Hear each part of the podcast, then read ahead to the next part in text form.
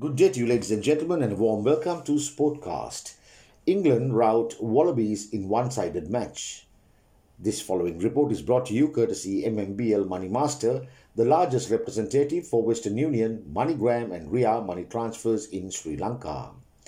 England pulled off a morale boosting, opponent shattering 32 15 win over Australia in their autumn rugby test at Twickenham on Saturday as they signalled their presence as early as in the sixth minute when fullback Freddie Steward crossed the line to score the first try.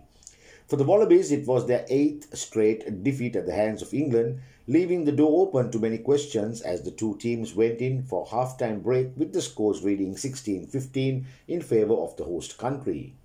But England regrouped well in the second half and ensured the Wallabies did not do any more scoring as they raked in more points through more penalties and a try scored by replacement hooker Jamie Blamire in the dying stages of the game that gave coach Eddie Jones an over the moon feeling in what was largely a one sided contest.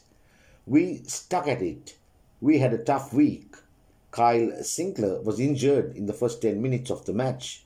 He was incapacitated Australia have been in a bubble since June, so congrats to them for staying in it, said Jones, who is targeting the World Cup in two years' time in France. This is Marlon Dale Ferreira signing off for Sportcast.